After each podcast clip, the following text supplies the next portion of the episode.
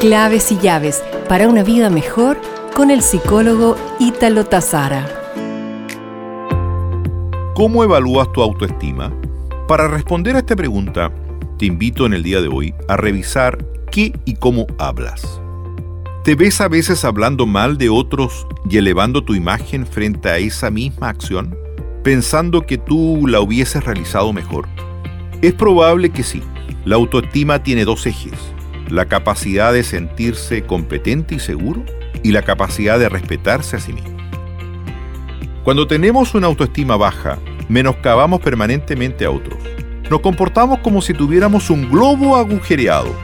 Tratamos todo el tiempo de inflarlo, es decir, de subir la autoestima con conductas como las antes mencionadas. Nos reencontraremos pronto con más claves y llaves para una vida mejor.